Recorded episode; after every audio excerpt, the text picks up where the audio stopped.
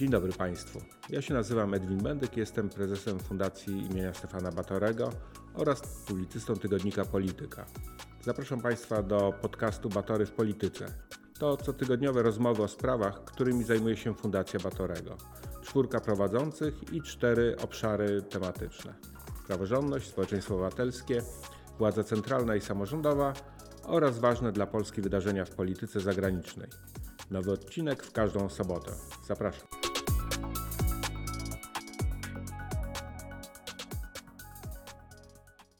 Dzień dobry Państwu, ja się nazywam Łukasz Pawłowski i zapraszam do wysłuchania e, kolejnego odcinka podcastu z serii Batory w Polityce.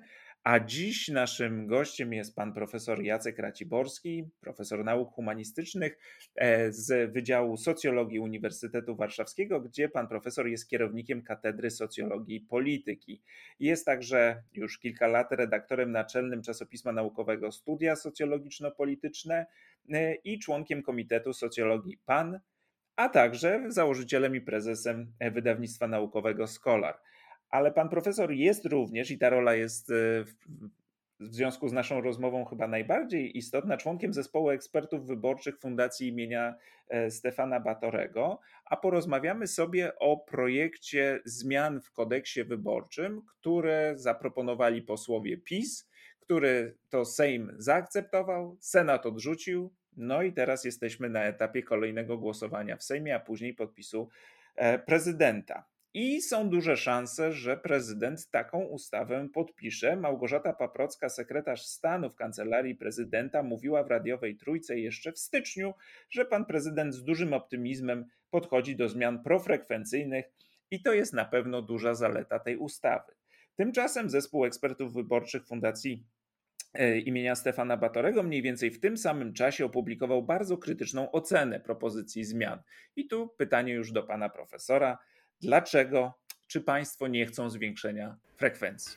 I oczywiście chcemy zwiększenia frekwencji, tylko wszystko e, w tym projekcie jest e, pomieszane, poplątane. Proponuje się zmiany, niektóre ewidentnie niedobre, e, a inne, które mogłyby coś zmienić na lepsze, są też proponowane w nieakceptowalnym trybie, jak na przykład ten centralny rejestr wyborców, e, to jest e, przykład, cała ta procedura jest przykładem niesłychanej arogancji władzy.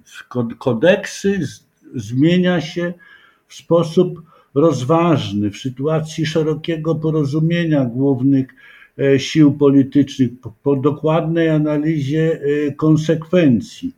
E, widzimy też ewidentnie instrumentalny charakter niektórych zmian. Niektóre są właśnie zupełnie niepotrzebne, a kosztowne społecznie. Ja mogę tak po kolei do co ważniejszych się odnieść i pokazywać, nawiązując do ekspertyz, jakie były sporządzone właśnie w ramach prac zespołu ekspertów wyborczych e, Fundacji Batorego, e, uzasadniać nasze to, to ogólne stanowisko. Każdemu, e, znaczy każdy element naszego stanowiska jest potwierdzony starannymi ekspertyzami sporządzanymi przez osoby o naprawdę znakomitej pozycji, gdy idzie o studia wyborcze. Przywołam takie nazwiska jak Jarosław Flis, Adam Gędźwił, Jacek Haman. To są, a tutaj się pochwalę, w znacznej mierze są osoby, których edukacji miałem swój udział, ale to w tej chwili są czołowi e, eksperci od e, wyborów i analitycy wyborów. Panie, panie profesorze, to, to, to, weźmy tą najbardziej znaną propozycję, y, która właśnie ma służyć zwiększeniu frekwencji, czyli dojazd, y, ten bezpłatny transport. Wydaje mi się, że to jest taka najbardziej, najgłośniejsza z tych propozycji zawartych w ustawie i według e, zmian wójt gminy wiejskiej lub wiejsko-miejskiej ma zapewniać bezpłatny przewóz pasażerski w postaci transportu publicznego w celu wzięcia udziału w głosowaniu dla wyborców ujętych w spisie wyborczym w stałym obwodzie głosowania położonym na obszarze danej gminy, jeżeli w ramach tej gminy nie funkcjonuje w dniu wyborów publiczny transport zbiorowy. No i osoby, pewne kategorie wyborców e, mają mieć ten transport bezpłatny. No więc co w tym złego, mówi PiS, czy autorzy tej ustawy i zwolennicy? Lepiej, no ludzie dojadą do lokalu wyborczego. Co w tym złego? E, nie, no w tym też nie byłoby nic złego, gdyby to było potrzebne. Otóż e, tak naprawdę e, istotą tej propozycji jest zwiększenie liczby obwodowych komisji, czyli pomniejszenie limitów, a więc przybyłoby kilka tysięcy obwodowych komisji, a mamy ponad 27 tysięcy stałych obwodowych komisji już, a byłoby 30 powiedzmy kilka. E, w miejscowościach e, już między 200 a 500 mieszkańców już mogłaby być e, komisja. Najpierw było takie uzasadnienie, że komisja w każdej wsi kościelnej, ale to oczywiście było nieporozumienie, bo w każdej wsi kościelnej jest co najmniej jedna dotychczasowych przy dotychczasowych rozwiązaniach komisja wyborcza wsie kościelne są większe. Następnie już obecne przepisy pozwalają w szczególnych sytuacjach tworzyć komisje nawet w miejscowościach poniżej 500 tysięcy, poniżej 500 mieszkańców. Więc nie o to tutaj chodzi. Być może właśnie chodzi o organizowanie grup wyborców, o pewną presję, aby oni e, byli dowożeni, w trakcie tego dowożenia powiedzmy indoktrynowani. Ale nie to jest tutaj znów najważniejsze oferta kierowana jest do miejscowości właśnie do, o charakterze, y, do mieszkańców miejscowości o charakterze wiejskim. Natomiast niska frekwencja jest, cechuje w szczególności młodzież, mieszkańców e, okolic podmiejskich, bo ich dostęp do lokalu bywa trudniejszy, tych mieszkańców okolic podmiejskich. E, osoby osoby ułomne i ograniczanie na przykład jednoczesne zasięgu głosowania korespondencyjnego jest działaniem antyfrekwencyjnym, więc propozycja PiSu jest szalenie selektywna. Pomocy tylko w tych miejscach, gdzie spodziewa się ta partia mieć wyborców przyjaźnie do niej do nich nastawionych, ale e, to nie uważamy, żeby tu, e, e, w, znaczy w tym punkcie no były jakieś takie ogromne niebezpieczeństwa przed procesem wyborczym. Ułatwienia transportowe już, do, już obecnie wójtowie, burmistrzowie starają się tworzyć dla wyborców. E, frekwencja na wsiach, w, lokal, w wyborach e, samorządowych jest nawet większa niż w miastach, czyli to nie odległość od lokalu wyborczego jest e, czynnikiem mającym wpływ na, na frekwencję. I to zostało w ramach naszego zespołu dokładnie policzone, łącznie z uwzględnieniem takich regionalnych zróżnicowań też w wielkości wsi, bo wieś na przykład Małopolska to wieś e, duża, e, natomiast wieś powiedzmy czy w części województwa podlaskiego to wieś dużo, dużo mniejsza i tak dalej. Wszystko to widać, że te propozycje no, są w złych, mają, złe intencje się za nimi kryją, nie mają jednak bezpośredniego takiego, e, e, znaczy czy nie niosą bezpośredniego e, zagrożenia dla samego wyniku. Są inne rozwiązania bardziej niepokojące i być może od tych rozwiązań usiłuje się odciągnąć społeczną uwagę. I jeszcze oprócz tego to manipulowanie w ostatniej chwili. Podsumowując, po pierwsze, nie wiadomo, czy to jest problem, tak? bo, bo Państwo też przywołują wyniki e, badań sondażowych. E, były takie badania Cebosu, gdzie ludzie nie wskazywali odległości od lokalu wyborczego jako takiego ważnego problemu, które ich powstrzymuje przed e, głosowaniem. Po drugie, nie widać tego w statystykach, żeby była jakaś systematyczna różnica pomiędzy wsiami a miastami, jeżeli chodzi o frekwencję. W jednych wyborach, w jednym typie wyborów wsie głosują częściej, czy mieszkańcy wsi, niż mieszkańcy miast. No i w związku z tym to odpowiada na problem, niekoniecznie istniejący problem, tak? Dobrze rozumiem? Tak, tak, tak. Znaczy, to sugeruje, że z tym mnożeniem liczby komisji może chodzić też o coś innego, o powiększanie tego aktywu wyborczego, który w części jest opłacany E, znaczy, czy, i który formowany jest w szczególności przez właśnie struktury komisji wyborczych, które, a te struktury w pełni są teraz kontrolowane przez rządzącą partię, bo biuro, komisja, Państwowa Komisja Wyborcza też zmieniła e, podstawy swego funkcjonowania. Przestała być tak niezależnym ciałem jak w przeszłości.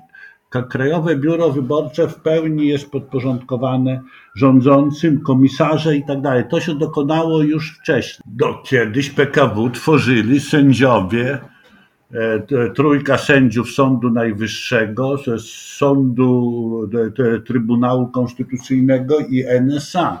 E, I to e, było gremium, na które żaden rząd ani większość parlamentarna nie mogła wpływać, bo to było kadencyjnie regulowane.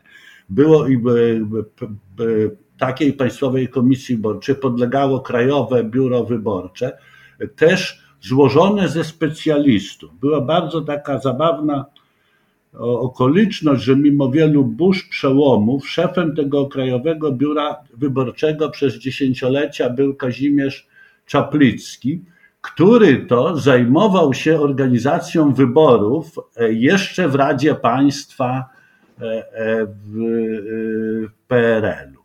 Znaczy, więc, więc pewna ciągłość urzędnicza zabezpieczała no, profesjonalizm oraz no, no, pewne reguły, jakie są właściwe dla, dla funkcjonowania służby cywilnej. Teraz po, zmieniając kilka lat temu ordynację, powołano e, e, zupełnie nowe e, te struktury wyborcze. I zostali jeszcze sędziowie jako członkowie tych i przewodniczący tych terytorialnych komisji wyborczych, czyli nie mówimy o obwodowych, bo na obwodowych komisjach wyborczych nie ma sędziów i teraz e, już zniesiono ten wymóg, by to byli sędziowie, czyli mający oczywiste gwarancje e, niezawisłości e, i że mogą być członkami i przewodniczyć tym komisjom osoby o, o prawniczym wykształceniu. No to prawnicze wykształcenie jest powszechne. Sens tej, tych, tych zmian jest taki, aby, aby właśnie niszczyć jakokolwiek autonomię, odrębność aparatu wyborczego. Tak jak to jest zgodne z logiką już 8 e, lat temu zastosowaną, gdy idzie o e, administrację rządową praktycznie zniesiono służbę cywilną. Gdy idzie o procedury wyborcze, to to przekonanie, że ci organizatorzy wyborów, urzędnicy wyborczy są naprawdę niezależni, uczciwi. Nie, y, y, to jest ważne, to jest ważne dla legitymizacji y, wyborów. I to jest dosyć ważna sprawa.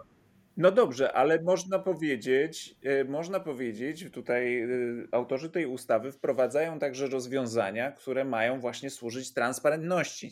Profrekwencyjność i transparentność to są te główne hasła, którymi się te zmiany E, promuje. No i tej transparentności na przykład ma służyć to, żeby każdy członek komisji oglądał każdy głos e, e, podczas liczenia. To po pierwsze. Po drugie, ma być też możliwa rejestracja całego procesu głosowania, co także ma zapewniać rejestracja wideo ma zapewniać, że do żadnych przekrętów nie dojdzie. To wiele z tych rozwiązań jest w kodeksie, w tym E, bo już wcześniejsze instrukcje PKW e, też nakazywały, by nie dzielić się na zespoły, by cała, e, cały zespół te głosy oglądał.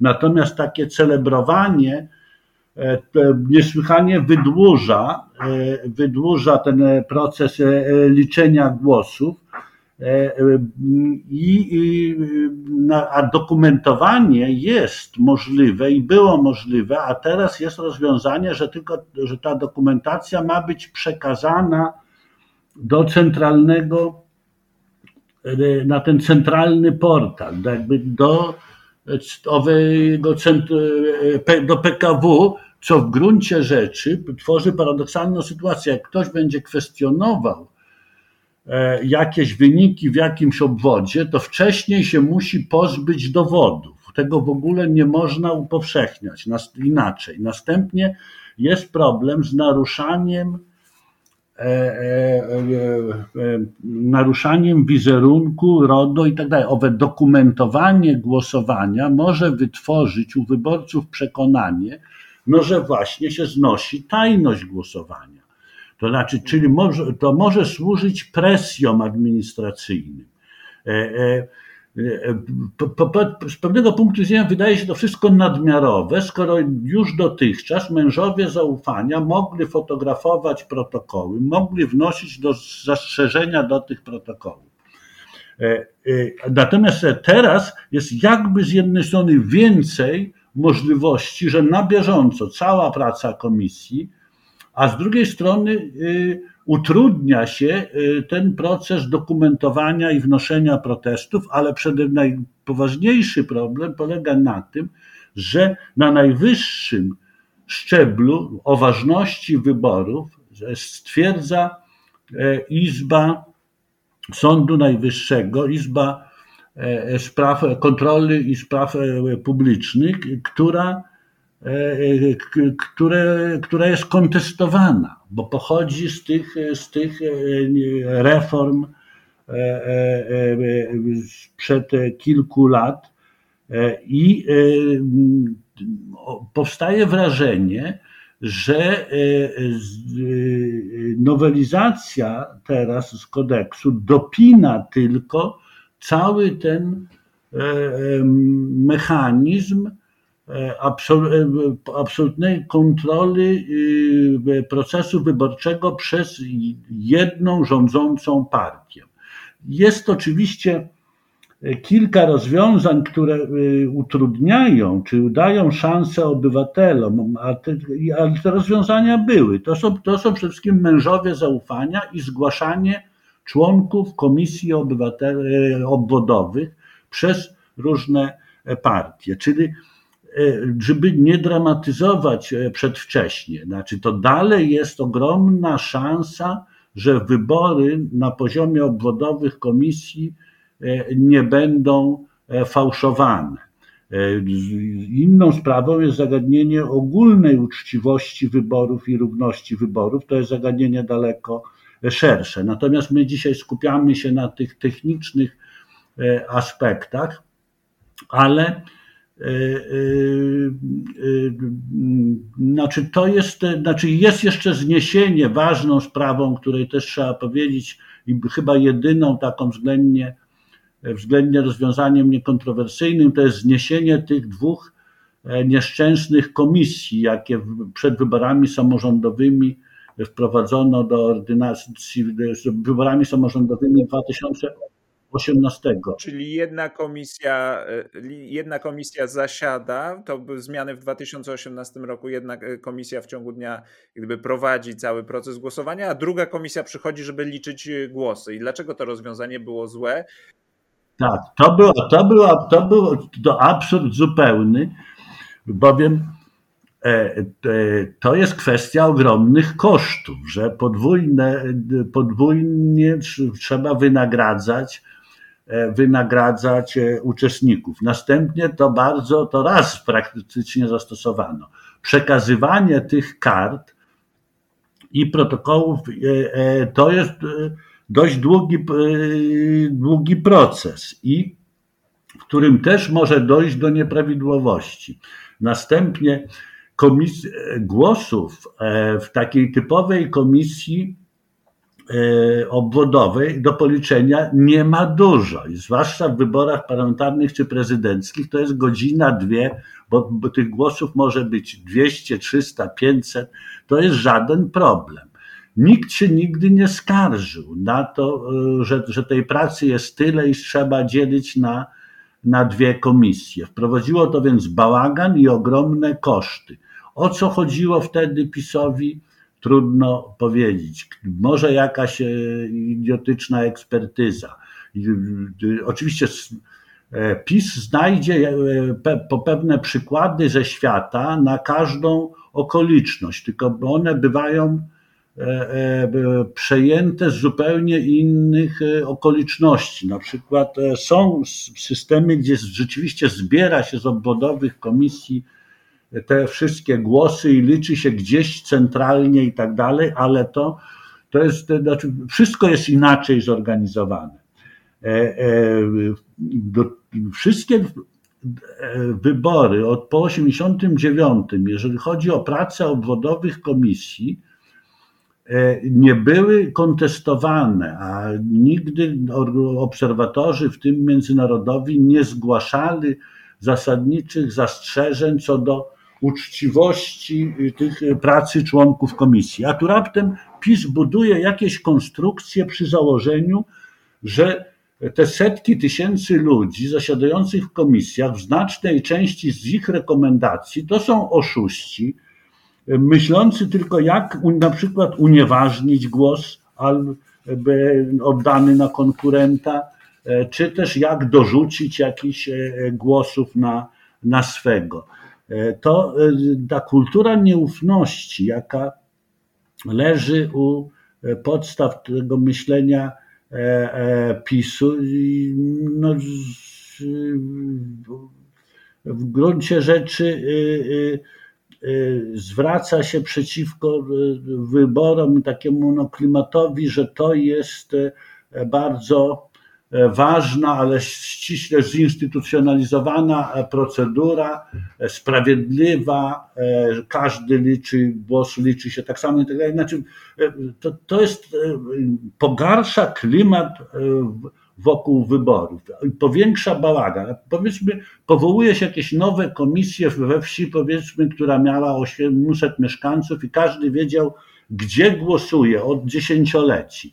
A teraz nie wie, gdzie ma pójść, gdzie jest jego y, komisja, od sasa do lasa. A właśnie, bo, bo to jest. I to jest też cieka, ciekawa, ciekawa e, obserwacja, to znaczy, że te zmiany, które mo, pojawiają się takie zarzuty, że mogą wspierać e, PiS, czy poprawiać wynik tej partii w niektórych e, o, o, o częściach kraju, będą miały skutek odwrotny od zamierzonego, bo właśnie wywołają chaos, bo ludzie nie będą wiedzieli, gdzie mają głosować? To jest, to jest możliwe, znów pewnie nie na taką wielką skalę, bo w miastach e, wielkich zmian w siatce lokali wyborczych nie będzie, ale tam, gdzie na, w tych terenach, na których PiSowi skądinąd najbardziej zależy, e, taka dezorganizacja, takie elementy dezorganizacji mogą się e, pojawić. E, e, e, ja to przywołuję ten przykład jako przykład działania nieracjonalnego, znaczy z punktu widzenia nawet założeń projektodawcy tych, tych zmian i wyrastającego ze, ze szkodliwych przekonań o tym, jak ten proces wyborczy tak naprawdę przebiega. Natomiast e, e, są tacy komentatorzy, którzy mówią, że tu nie chodzi o sens, o, literalny tych zmian, tylko chodzi o narzucenie e, tego działania, tej, tej, tej zmiany, że, że to PiS wszystko starannie kontroluje. Chodzi o pewne onieśmielenie opozycji i wyborców i że, że no, inicjatywa jest całkowicie w rękach rządzących. Zmieniamy jak chcemy, znaczy pewną demonstrację władzy. Stąd zacząłem od określenia, że to jest ta zmiana tego kodeksu to przejaw niesłychanej arogancji władzy, ale są komentatorzy, którzy twierdzą, że właśnie w polityce o to chodzi. To trzeba zademonstrować tą pewność siebie i kontrolę nad wszystkim, co się robi, nawet jeżeli to wiedzie z czasem do bardzo niedobrych rezultatów i sami to porzucimy. Ale te rezultaty już są, to znaczy są badania e, sondażowe pokazujące, tu cytuję sondaż ze stycznia dla Dziennika Gazety Prawnej i RMFFM, które mówią, że 47% ankietowanych obawia się, że jesienne wybory mogą zostać sfałszowane. I teraz jest wyraźna różnica pomiędzy zwolennikami opozycji i obozu rządzącego, bo w przypadku tych e, drugich e, czyli zwolenników Zjednoczonej Prawicy, tych obaw nie, nie ma dużo, to znaczy 16% deklaruje jedynie, a w przypadku wyborców opozycji i wyborców niezdecydowanych aż y, około 70% uważa, że rezultaty mogą być sfałszowane. No to to jest, to jest potężny odsetek. Połowa ankietowanych twierdzi, że mogą być jakieś nieprawidłowości. Na, na dłuższą metę to podważa istotę systemu demokratycznego. No tak, tak, to, bo to później może się zwrócić przeciwko uznaniu wyników wyborów.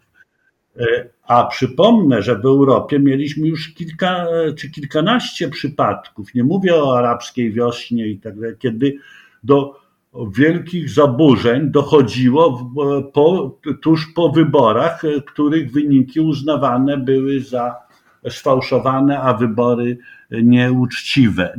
I, i, i jesteśmy w takiej sytuacji, e, trochę takiej paradoksalnej, że z jednej strony e, przedwczesne e, takie kontestowanie, że uprzedzanie, że, że będą, że, że, że, że mogą być, wywołuje taki społeczny niepokój, który zwrotnie może właśnie spowodować, że te wybory były kontestowane, nawet jeśli nie dojdzie do rzeczywistych naruszeń prawa wyborczego na, na szerszą e, skalę. No ale z drugiej strony e, takie demonstrowanie, czy takie instrumentalne traktowanie tych zmian w kodeksie wyborczym, unikanie skądinąd zmian koniecznych, przemilczanie, jak te, ta, ta zmiana związana z korektą demograficzną, z, z, zmiana liczby mandatów w poszczególnych okręgach, która y, jest konieczna z racji konstytucyjnej zasady równości głosu i jej się nie wykonuje. To tylko wyjaśnijmy tutaj, że chodzi o to, że ludzie zmieniają się, zmienia się liczba mieszkańców poszczególnych okręgów i w związku z tym należałoby im albo przypisać dodatkowe mandaty, albo by im odjąć. A te zalecenia Państwowej Komisji Wyborczej są ignorowane już chyba od dekady mniej więcej. Nie, nie, nie, nie.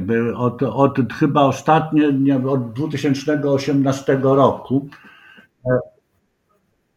ale to były pewne zmiany w 14. E, e, natomiast no to, ten problem narasta, bo e, migracje, zmiana liczebności poszczególnych mieszkańców w poszczególnych okręgach jest bardzo duża. Poza tym kwestia głosów oddawanych za granicą, które są przypisywane do obwodu do, do okręgu 19, czyli do Warszawy, gdzie powoduje obniżenie znaczenia głosu mieszkańca Warszawy i wielkie nie, e, e, no, osłabienie tych, tych głosów zagranicznych, bo to jest w oczywisty sposób korzystne dla rządzącej formacji. Więc widzimy, że podejmowane są tylko takie zmiany, które mogą przynieść jakąś korzyść, nawet drobną, dla rządzącej formacji, a konieczne zmiany, które wynikają z konstytucji, e, e, nie, nie są podejmowane. To bardzo psuje e, klimat wyborów, to prowadzi do sytuacji, kiedy one mogą być uznane za wybory nie fair. A wybory nie fair to definicyjna cecha, odbywanie się takich wyborów nie fair definicyjna cecha tak zwanych nowych autorytaryzmów. namnożyło nam się takich systemów, że one są niby demokratyczne, niby jest jakaś konkurencja, ale ta konkurencja jest systematycznie wypaczana poprzez różnego rodzaju e, presje, poprzez ogromną nierówność zasobów finansowych, możliwość prowadzenia kampanii, poprzez właśnie na przykład zupełne ignorowanie regulacji dotyczących kampanii wyborczych w, w mediach publicznych. Znaczy media publiczne stały się mediami rządowymi itd. Tak Więc jest e, bardzo wiele powodów, dla których Polacy mogą być rzeczywiście zaniepokojeni, e, czy te wybory będą e, spełniały kryteria wolnych wyborów. I teraz to ja mam pytanie już takie na zakończenie. W związku z tymi wszystkimi wątpliwościami, e, zalecenie pa, pana do, do, do prezydenta, czy apel do prezydenta byłby taki, żeby tę ustawę wetować, czy mimo tych wszystkich zastrzeżeń przyjmować, bo tak jak mówi prezydent, po pierwsze po, pomoże frekwencyjnie w, w, kilku miejscach, czy może pomóc frekwencyjnie e, w, w niektórych sytuacjach, no a ogólnie zmiany nie są na tyle duże, żeby ich wprowadzenie tak krótko przed wyborami było problematyczne. To jest także odpowiedź z kancelarii, którą słyszymy. No, moja rekomendacja i zresztą całego e, zespołu ekspertów wyborczych Fundacji Batorego, która została wprost e, wyrażona w tym stanowisku, jest, iż te zmiany e, należy odrzucić. To jest, one są w tych miejscach, gdzie mogą być uważane za rozsądne, to są E, przedwczesne, niezgodne z procedurą, a w innych miejscach e, niosą liczne zagrożenia, chaos i tak, i tak dalej. Więc e, to, że one wprost nie są w stanie jeszcze same te rozwiązania zmienić wyników wyborów, to nie jest uzasadnienie, by taki akt wprowadzać. Jest jeszcze ta bardzo ważna sprawa tego dawnego wyroku Trybunału Konstytucyjnego, który powiadał, żeby e, e, nie zmieniać reguł wyborów w roku wyborczym co najmniej na sześć miesięcy przed tymi wyborami, a tu było, byłoby trudno to, do, utrzymać ową ciszę legislacyjną. Sposób stanowienia prawa Stanowienie reguł jest dość ważnym argumentem legitymizacyjnym bądź delegitymizacyjnym dla władzy. Powinna o tym pamiętać, że takie uprawomocnienie władzy wymaga uznania dla reguł i dla sposobu ustanawiania tych reguł. A wszystko, co chce zrobić PiS, przeczy takim, takim standardom. Natomiast prezydent powinien mieć dość łatwe zadanie, bo weto do tego nie wprowadza żadnych komplikacji do procedury e, e, wyborczej. To nie miliardy, e, może nawet zaoszczędzimy miliardy, a przez miliardy przesadziłem, ale zaoszczędzilibyśmy za 200 milionów, gdyby te, te, tych zmian nie wprowadzać w życie. Dziękuję bardzo panie profesorze za rozmowę. E, a Państwa zapraszam do wysłuchania też kolejnych i przeszłych i przyszłych e, odcinków e, serii podcastu Batory w Polityce. Do usłyszenia w następną sobotę.